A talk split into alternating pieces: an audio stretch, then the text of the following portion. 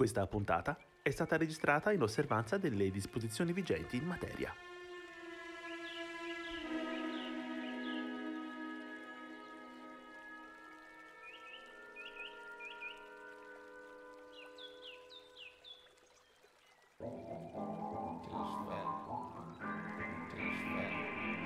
Da ognuno il suo studio va ora in onda. Non siamo stati noi. Programma musicale a cura di Arcadio Baracchi e Jacopo Fallani.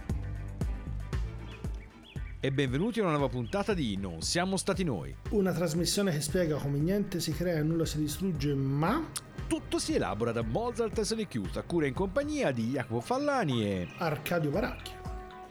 Ogni cosa che puoi immaginare, la natura l'ha già creata. Albert Einstein. Devi smettere di rompermi le scatole tutte le mattine all'alba. Ti avevo avvisato. Gallo avvisato, mezzo accoppato. Ah, Che freddo. Oh, che freddo. Fa troppo freddo. Armaduke! Armaduke.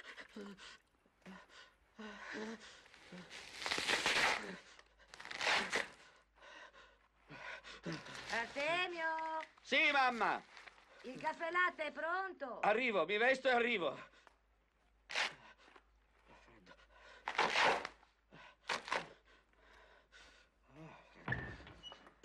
Ciao, pinguino.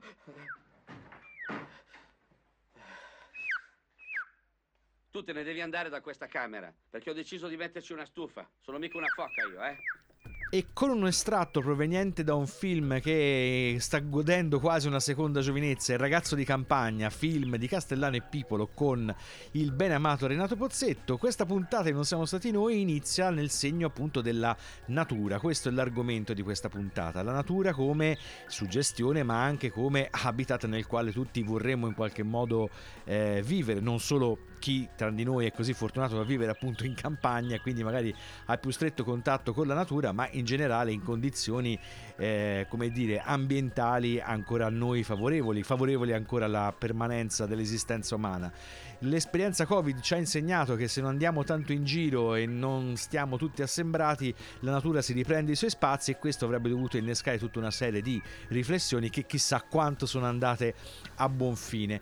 Iniziamo appunto questo viaggio eh, tra musica e natura proprio partendo da un compositore che spesso nelle sue composizioni ha fatto richiamo a elementi naturali e ambientali. Parliamo di Debussy, quanto in realtà sia rimasto coinvolto dall'esposizione universale di Parigi, nella quale poi insomma le prime grandissime influenze, almeno nell'epoca moderna, che derivavano dal mondo dell'Oriente rimanevano assolutamente impresse nell'ambito delle idee e anche delle orecchie, a quanto pare, di grandissimi compositori. Sicuramente insomma, questi riferimenti sono stati importanti in quelle che sono state le composizioni di Debussy. Non ultimo, la composizione di questi notturni, che in realtà è una delle composizioni che in qualche modo ha avuto un, percorso piuttosto travagliato, di cui eventualmente vedremo qualcosa successivamente. Questa composizione in realtà dovrebbe essere eh, stata composta tra il 97 e il 99, ma come dicevamo precedentemente si suppone addirittura che alcuni, alcune parti possono essere state scritte precedentemente, è composta da tre parti, le nuvole, feste e sirene. Ovviamente vi facciamo sentire un piccolo estratto, quello che peraltro è proprio Nuage, cioè la prima parte iniziale, questi notturni per orchestra, ve li facciamo sentire qui in una versione con i Berliner Philharmoniker e la direzione di Claudio Abbado.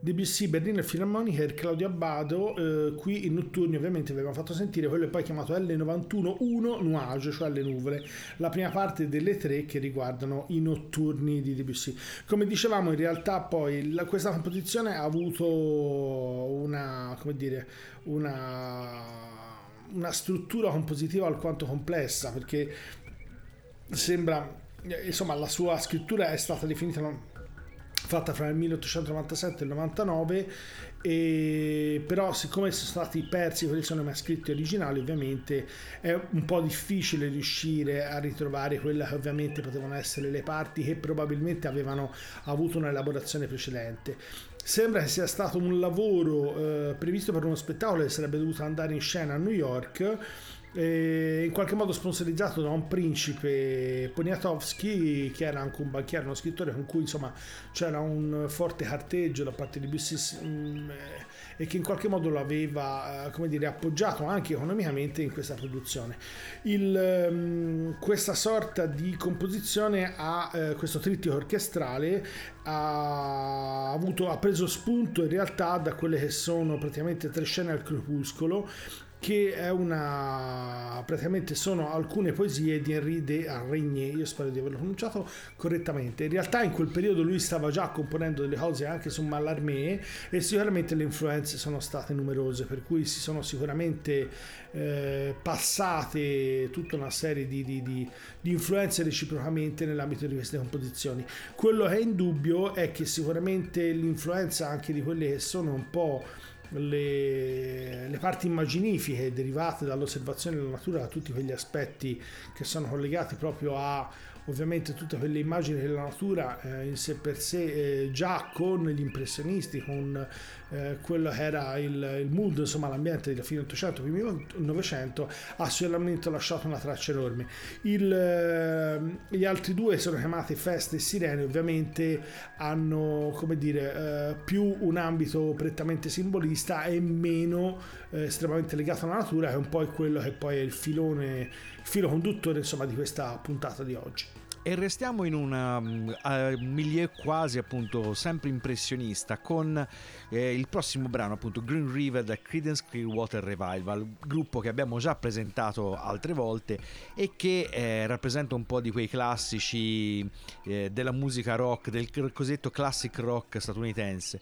Il brano è contenuto nel loro terzo album, anno 1969 e John Fogerty in questo brano ricorda eh, la sua infanzia diciamo spensierata sulle rive del Puta Creek eh, vicino a Winters, California, zona che lui frequentava appunto da bambino in compagnia del padre e della madre, insomma di tutto il resto della famiglia. Da questo punto di vista siamo nell'ambito proprio della classica canzone che in qualche modo fotografa un'epoca più mh, arcadica, probabilmente per ciascuno di noi, quella appunto dell'infanzia, della prima eh, giovinezza, però lo fa chiaramente con un sound che è quello tipico dei Creedence Clearwater Revival.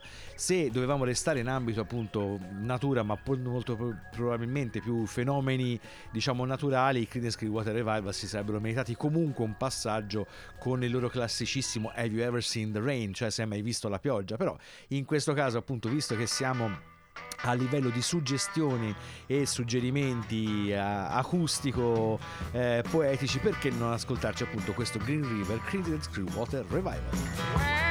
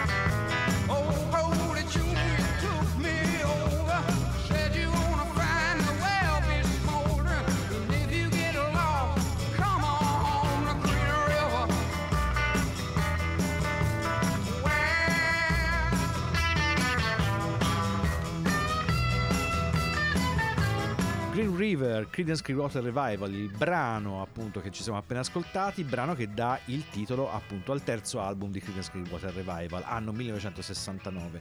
Album che contiene forse l'altro grande classico di Creedence Clearwater Revival che è Bad Moon Rising, pezzo che abbiamo sentito non si sa bene in quante colonne sonore di quanti film, giusto per eh, restare a questo dato così, quasi cinematografico. John Fogerty, come abbiamo detto, in questo pezzo eh, ricorda un po' la propria infanzia sulle rive di un fiume, infanzia che si presuppone essere spensierata visto il tono delle liriche del brano. Però Fogerty ha questa caratteristica, forse la sua principale dote, oltre a quella di avere una discreta, come dire, vena melodica, ma anche quella di rappresentare con testi tutto sommato semplici anche delle suggestioni molto profonde. Ed è questo che rimane insieme al loro tipico sound uno dei tratti distintivi di Creedence Clearwater Revival quello che ha fatto un po' diciamo del gruppo un piccolo classico. Dico piccolo perché in realtà come spesso succede a tanti artisti che passiamo a non siamo stati noi in qualche modo ce l'abbiamo nelle orecchie però nessuno o pochissimi sono in grado di dire ok il pezzo è del gruppo tal dei tali quei famosi brani che sono entrati nell'immaginario collettivo senza che sia possibile possibile eh, risalirne ai eh, compositori o addirittura agli esecutori in qualche caso. Ma forse Arcadio, come dire, continuiamo su questa vena della suggestione, però passiamo alla suggestione quella un pochino più, come dire, più detta in faccia, si può dire così? Abbiamo scelto una seconda, chiamiamola tranche, come diciamo noi, un po' su quella che è l'imitazione degli animali, uno dei concetti fondamentali che in realtà eh, spesso viene attribuito a Verdi, cioè l'idea della verosimiglianza, perché qualcosa in qualche modo richiama nell'ambito ovviamente dello spettacolo operistico, questo era riferimento verdiano, al, a qualcosa che esiste nel reale, l'importante è che non lo sia troppo, ma sia più un richiamo perché da un punto di vista immaginifico rende assolutamente meglio, da un punto di vista spettacolare, il fatto che sia verosimigliante e non vero. In realtà questo concetto poi è settecentesco e viene fortissimamente ripreso anche in ambito estetico da, da Baumgarten e da altri che sono stati teorici anche in ambito musicale. Ci è venuto in mente a questo punto un personaggio, Jaap Walter, che in realtà ha peraltro fatto il musicista a Firenze, era cappello, eh, maestro di cappella, scusate, alla corte di Cosimo III dei Medici. In realtà uno delle sue, dire, delle sue parti compositive ha visto tutta una serie di, di forme anche di danza e di forme imitative eh, degli animali. Uno dei più famosi che spesso e volentieri viene trovato in ambito barocco, anche se lui poi è morto presto nel 1717, ma questo spirito insomma coinvolge moltissima parte del Settecento, è questo sonata per galli e galline. Ve la facciamo sentire qui eh, di Jacob, eh, Johann Jacob Walter, scusate, sonata galli e galline, con eh, Anne Schumann al violino, alla viola d'amore, Klaus Voigt alla viola e viola da spalla, questo ovviamente fa parte di un disco, e a Sebastian Knebel al cembalo.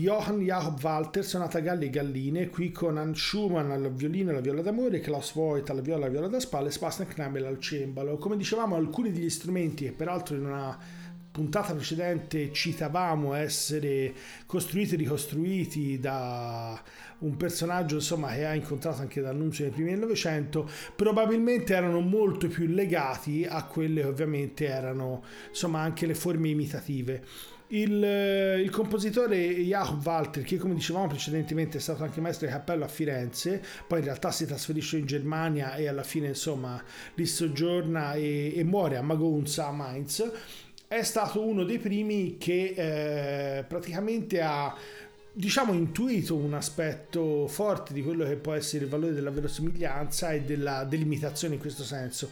Questo è stato probabilmente il brano più conosciuto, peraltro Galle e Galline lo ritroviamo anche in composizioni ottocentesche come quella di Saint-Saëns e Caravagli Animali, per cui questo riferimento a questi volatili è spesso, almeno fino a Poco prima volatili, dell'arrivo eh, insomma, di Messiaen, sì, volatili per modo di dire, è stato insomma un, un riferimento forte ovviamente in senso prettamente imitativo. E qui diciamo il prossimo brano che non imita eh, sostanzialmente il verso di un animale o comunque non si abbevera a questo tipo di suggestione, però sfrutta un animale che in qualche modo fa parte del nostro, di un certo tipo di immaginario e lo mette in un contesto quasi psichedelico. Il brano è Horse with No Name degli America. Perché faccio questa introduzione così assurdamente pomposa? Perché in realtà il testo non è che racconti eh, qualcosa relativamente proprio alla vita o alle opere dell'animale cavallo.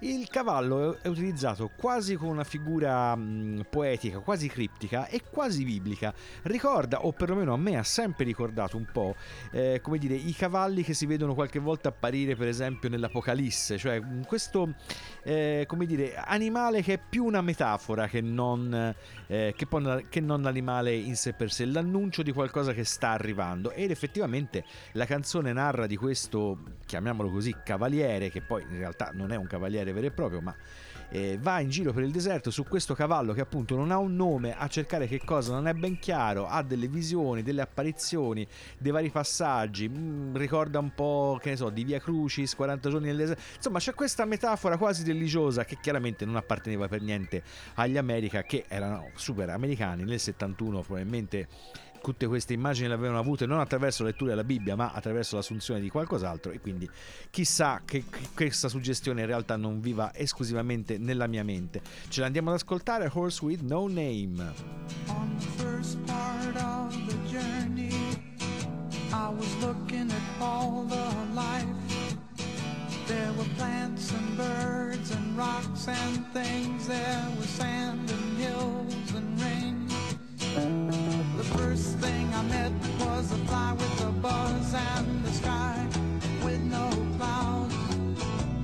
The heat was hot and the ground was dry, but the air was full of sound. I've been through the desert on a horse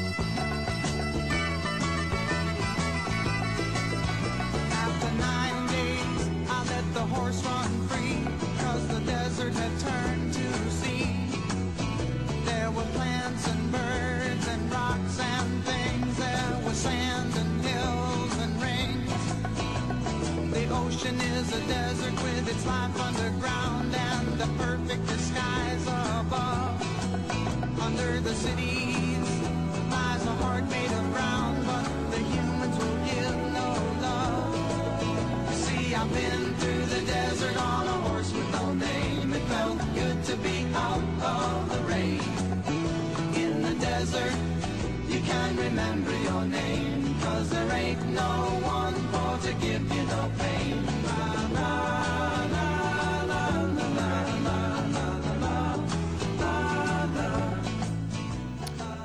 Pezzo che mi è sempre piaciuto particolarmente, che si ascolta molto bene andando in macchina soprattutto, dà l'idea del viaggio ed è per appunto un- una canzone che parla di viaggio, viaggio appunto quasi simbolico eh, sopra questo cavallo che aiuta il cavaliere a attraversare questo deserto, molto probabilmente anche questo appunto piuttosto simbolico. C'è da notare che appunto originariamente questo A Horse With No Name si chiamava o si sarebbe dovuta chiamare Desert Song, quindi infatti il tema del deserto è l'altro elemento fondamentale delle liriche di questo pezzo. Per gli amici musicisti e particolarmente nerd che ci ascoltano, eh, notiamo appunto che come ci ricorda Wikipedia, questo brano della tonalità così curiosa è scritto, è in realtà un brano modale, faccio un attimo il- l'arcadio della situazione, per cui non è un brano basato su uno sviluppo tonale tipico della musica occidentale, soprattutto della musica pop, ma è basato sullo sviluppo dei cosiddetti modi, in questo caso del modo dorico. cool. Chiusa la parentesi nerd,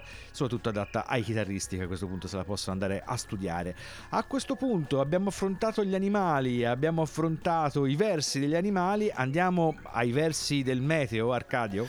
Sì, eh, abbiamo preso quello che poi in realtà è rimasto come musicista italiano più famoso nell'antichità, poi in realtà stiamo parlando del Settecento, che in realtà rispetto ai suoi conterranei coevi italiani, compositori, aveva un atteggiamento leggermente diverso, perché stiamo parlando ovviamente di Vivaldi, mentre gli altri cercavano di scrivere musica con un concetto diremmo puro, cioè senza riferimenti di altro tipo, lui in realtà eh, probabilmente per un temperamento fortemente drammatico, però insomma già all'epoca destò fortissimo interesse anche per suoi coetanei in ambito per esempio tedesco, perché Bach ha spesso preso composizioni di, di Vivaldi, poi le ha trascritte, riutilizzate e copiate.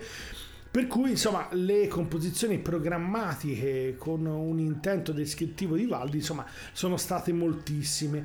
Ne potevamo far sentire diverse, ovviamente, volendo schivare quello che è sicuramente il, il gruppo delle composizioni delle quattro stagioni che sono le più famose. Siamo scivolati, almeno io sono scivolato sulle composizioni dell'opera 10, quelle per flauto di orchestra d'archi. Ma dai? Ho presa quella... Eh, boh! Che stranezza, che in realtà sono tutte elaborazioni eh, praticamente di un, eh, un concerto da camera per flauto di violini e, e fondamentalmente una struttura di continuo. Il continuo poi è quella parte ovviamente che può essere variamente interpretata da vari strumenti. Vi facciamo dunque sentire il concerto numero 2, opera 10, la notte in sol minore di Vivaldi, qui con eh, i solisti veneti diretti a Claudio Simone e il flauto di Jean-Pierre Rampal.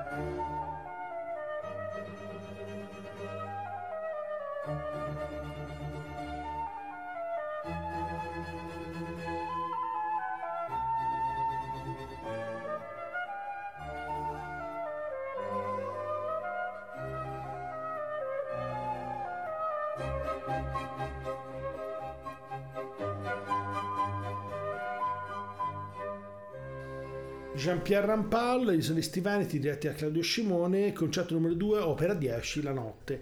Come dicevamo, insomma, è un caso un po' particolare quello di Vivaldi, insomma, rispetto ai suoi conterranei compositori dello stesso periodo che scrive musica a programma e che è rimasto particolarmente famoso per la musica a programma e in particolare insomma lo era già all'epoca insomma delle, della scrittura insomma di questi brani anche perché poi in realtà successivamente eh, in particolare nel Novecento è diventato uno degli autori e dei compositori italiani più famosi.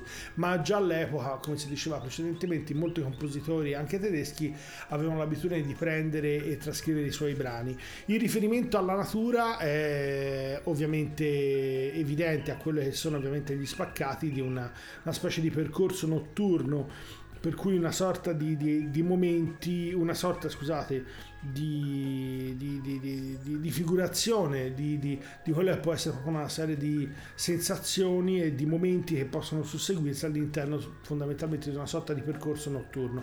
Questa è stata una delle, come dire, riferimenti è stato poi un tema che alla fine ci ha, ci ha condotto un po' all'idea di questa di questa puntata perché il riferimento a questa idea dell'imitazione, a questa forte eh, connotazione naturalistica nel senso insomma, più stretto del termine è sicuramente una delle matrici più forti e uno dei, dire, dei fili conduttori che troviamo spessissimo nell'ambito compositivo del Settecento e eh, restiamo sempre nell'ambito appunto della sensazione quasi fisica che si percepisce anche sì, nelle composizioni per esempio di Vivaldi per passare a The National. The National è un gruppo che abbiamo già avuto modo di citare ma stranamente essendo un gruppo tra virgolette pop rock è stato citato da Arcadio perché Bryce Desner che insieme al fratello Aaron è uno dei leader della band e appunto si diletta per così dire anche di eh, musica colta con tutte le virgolette, tutti i corsivi del caso.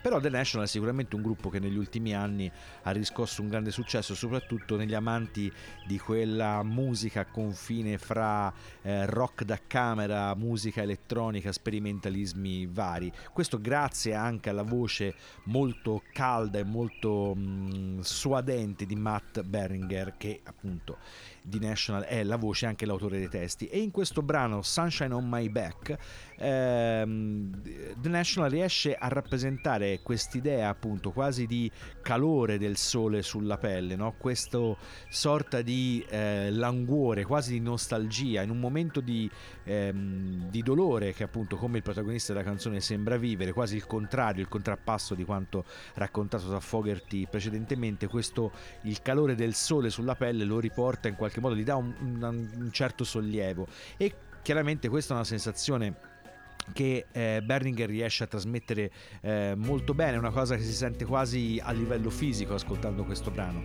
Ce lo andiamo ad ascoltare questo Sunshine on My Back, The National. Tina lies on the ground. She lies there forever. She lies the same. Tina knows the devil.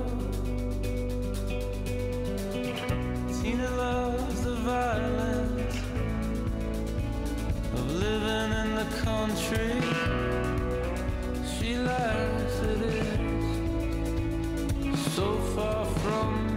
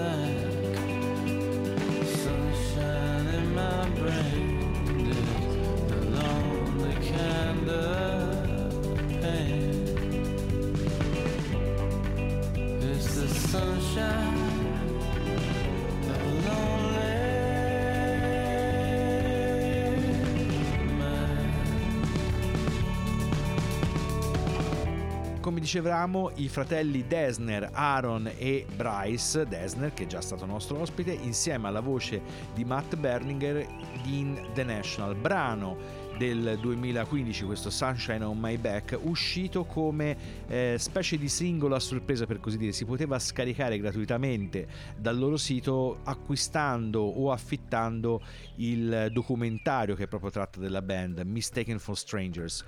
Ehm, tra l'altro è un brano molto, è un- diventato un po' un piccolo classico della produzione eh, dei The National, proprio per questa caratteristica di questo testo così cupo, così oscuro, ma con questo ritornello che appunto tratta di questo sole sulla, sole sulla schiena, appunto, che in qualche modo immerge l'ascoltatore in questa atmosfera.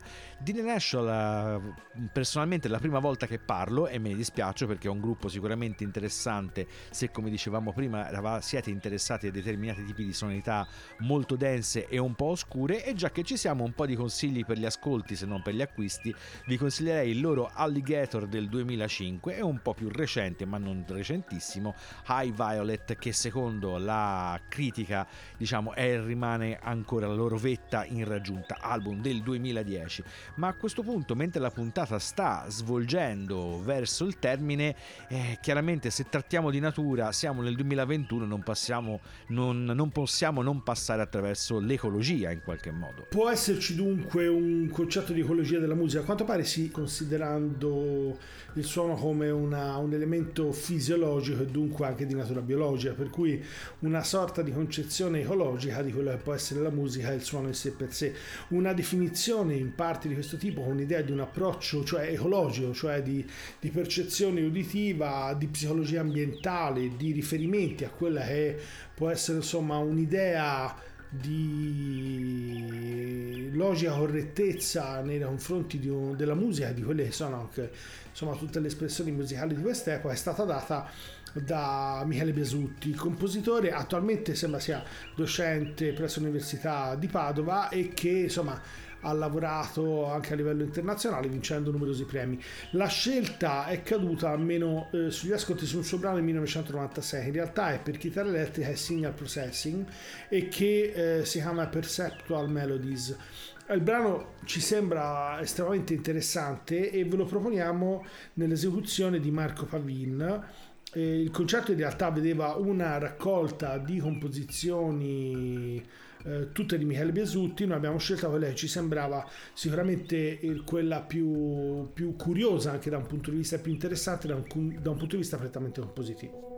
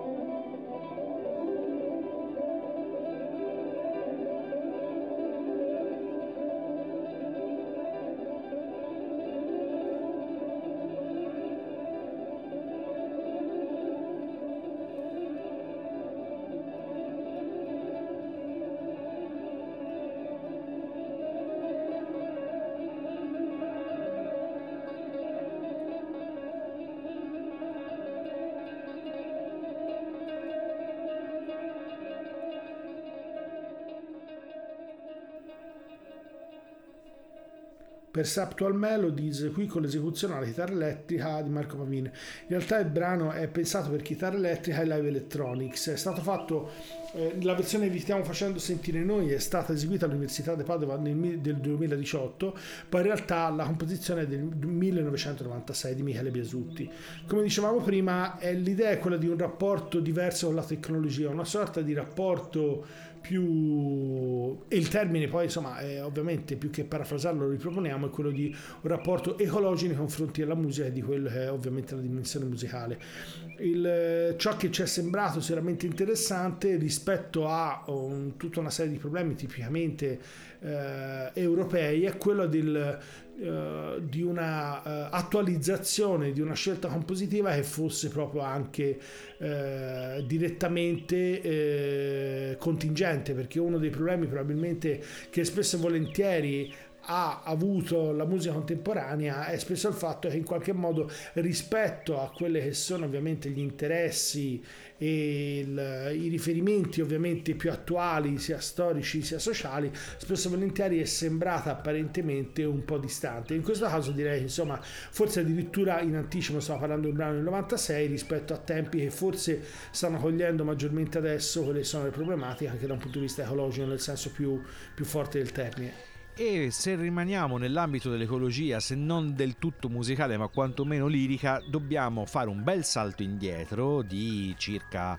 eh, 50 rotti anni al 1970 quando una signora a nome Johnny Mitchell ha una bella intuizione, diciamo considerando gli anni eh, su, che, su, come si può diciamo, mh, scrivere un testo che poi diventerà un classico dell'ecologismo musicale, l'ecologismo nel senso eh, diciamo militante del termine, senza dover per forza ricorrere a slogan e a cose un po' trite e ritrite. Il brano è un suo classico, Big Yellow Taxi, e diventa un classico appunto perché contiene questa frase molto famosa: They paved paradise to put up eh, parking lot, cioè hanno pavimentato il paradiso per costruirci un parcheggio. Questo appunto è un, um, è un verso che la Mitchell eh, trae dalla sua, dalla sua, esperienza personale. Lei è, si trova alle Hawaii ehm, sale nella sua camera d'albergo convinta di poter godere di una vista fantasmagorica come quella che ci si può aspettare a certe latitudini e invece si trova di fronte alla visione di questo enorme parcheggio. Da, questo, da questa piccola, tra virgolette, questo piccolo episodio, questa piccola intuizione e soprattutto anche grazie a frasi più pungenti che sono presenti nel brano, i Big Yellow Taxi diventa appunto un classico della, uh, dell'ecologismo militante in musica, senza per questo appunto scendere nell'eccessivo didascalismo. Ce l'andiamo ad ascoltare proprio nella voce di eh, Johnny Mitchell nella sua versione live Big Yellow Taxi.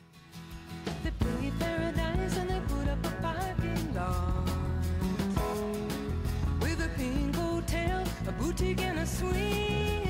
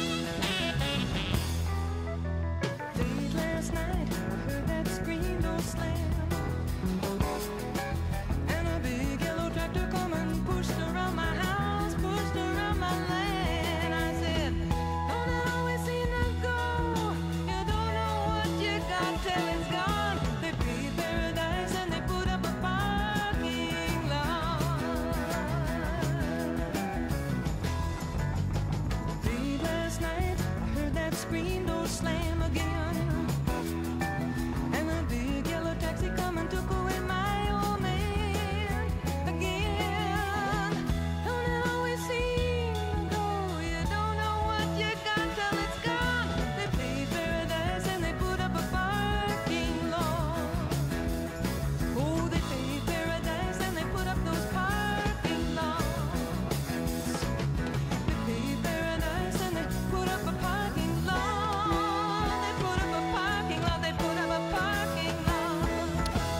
Mitchell, Big Yellow Taxi. La prima apparizione di questo brano è del 1970 nel classico di Johnny Mitchell, Ladies of the Canyon, ma abbiamo deciso di farvi ascoltare quella che diventa poi nel tempo la, la versione più famosa, tratta da Miles of Ice, il suo album dal vivo del 1974. Eh, vabbè, questo è proprio il classico Johnny Mitchell, la più classica delle Johnny Mitchell fra le Johnny Mitchell, il tono caldo, l'arrangiamento eh, raffinato e il testo che dice quello che deve dire senza dover alzare troppo la voce. Ehm, tra l'altro Big Yellow Taxi è uno dei brani di Johnny Mitchell forse più coverizzato, se mi passate il termine orribile, presente in moltissime versioni, anche più rock, elettronica, perché il brano si presta ad essere rimaneggiato, però chiaramente perché non andarcelo ad ascoltare proprio dalla viva voce della sua a tratti geniale compositrice. Questa puntata non siamo stati noi dedicata alla natura, sta volgendo rapidamente verso il termine, perché non andare un po' più in là, diciamo così, nel passato per goderci il contributo che come al solito ci è letto da Arcadio. Oltre ad imitare i vari canti di animali, tanto volatili quanto terrestri, imita e sa contraffare ogni genere di strumenti, quali le voci, gli organi, la viella, la cornamusa, il piffero e vari, di modo che può arrecare tristezza come fa il liuto e vivificare come la tromba, e coloro i quali lo sanno trattare con perfezione sono in grado di rappresentare tutto ciò che passa loro per la testa. Allora, praticamente la descrizione di, di, un rumorista. Esatto, un piccolo estratto da un, alcuni scritti teorici di padre Mersenne. In realtà eh, Marie Mersenne è famoso eh, per un, una serie di formule matematiche, per un numero primo sembra inferiore ad uno, ma rispetto ad una potenza di 2. Non mi chiedete cos'è perché non l'ho neanche controllato, però questa sarebbe insomma la cosa per cui è in particolare famoso. Ma in realtà, come dicevamo, eh, è stato teorico musicale e ha scritto moltissimo. Questo è sicuramente uno degli scritti maggiormente interessanti e parlavamo prima di del fatto che eh, in realtà durante il Settecento questo elemento di, eh, di, imitazione, di correlazione con l'imitazione degli animali è stata fondamentale, è stato un, dire, un filo rosso che ha portato una conduzione anche logica e di interesse durante praticamente tutto il secolo. Lui è sicuramente uno dei primi che spiega in maniera anche piuttosto netta qual è l'elemento vero e proprio e il fatto insomma che la parte imitativa degli strumenti all'epoca avevano un, un forte eh, un forte senso in, in, questa dimensione era sicuramente parte come dire fondante e strutturata del pensiero dell'epoca. Benissimo e con questa suggestione appunto di carattere totalmente suggestivo chiudiamo invece la puntata con un brano che di suggestivo non ha niente perché è il classico di Nino Ferrer Viva la campagna classico nel senso che quando pensate al classico pezzo si stava meglio quando si stava peggio più o meno questo vi dovrebbe venire in mente e quindi questa puntata non siamo stati noi appunto è arrivata al suo termine naturale. Prima di ricordarvi di fare la riciclata e di non buttare le cartacce per terra per questa puntata non siamo stati noi è tutto. Vi salutano Jacopo Fallani e Arcadio Baracchi. E ricordate che se quello che avete ascoltato questa volta vi fosse sembrato particolarmente strano ovviamente non siamo stati noi. Io sto in città sono come una formica nella folla dell'umanità che corre qua e là a gran velocità con l'orologio che va, che va, che va.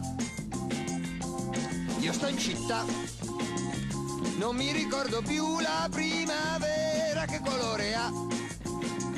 Amici non ne ho e parlo per lo più con l'orologio che va, che va, che va. Felicità, non sei in città, Viva la campagna, viva la campagna, la civiltà è bella ma viva la campagna che mi dà un arcobaleno sereno, l'odore del fieno, il canto corale di mille cicale, un bianco puledro, il fiore di cedro, le stelle più grandi nel cielo. Ma io sto in città. Cemento palazzoni, cartelloni di pubblicità, in macchina su e giù, lottando per di più con l'orologio che va, che va, che va. Io sto in città. Rumori fastidiosi, la nevrosi mi divora già. La gente viene e va, ma non sorride più, c'ha l'orologio che va, che va, che va. Felicità,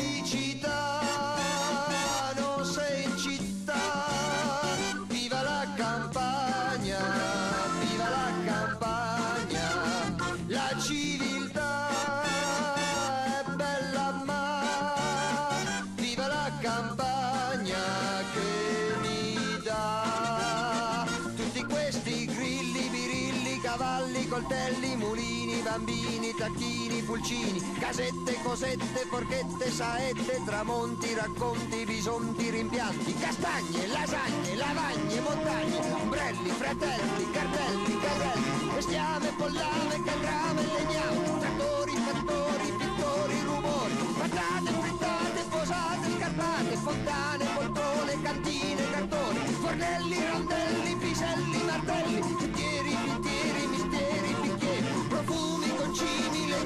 salmoni, cipolle, corolle, betulle, farfalle, formaggi, foraggi, foraggi.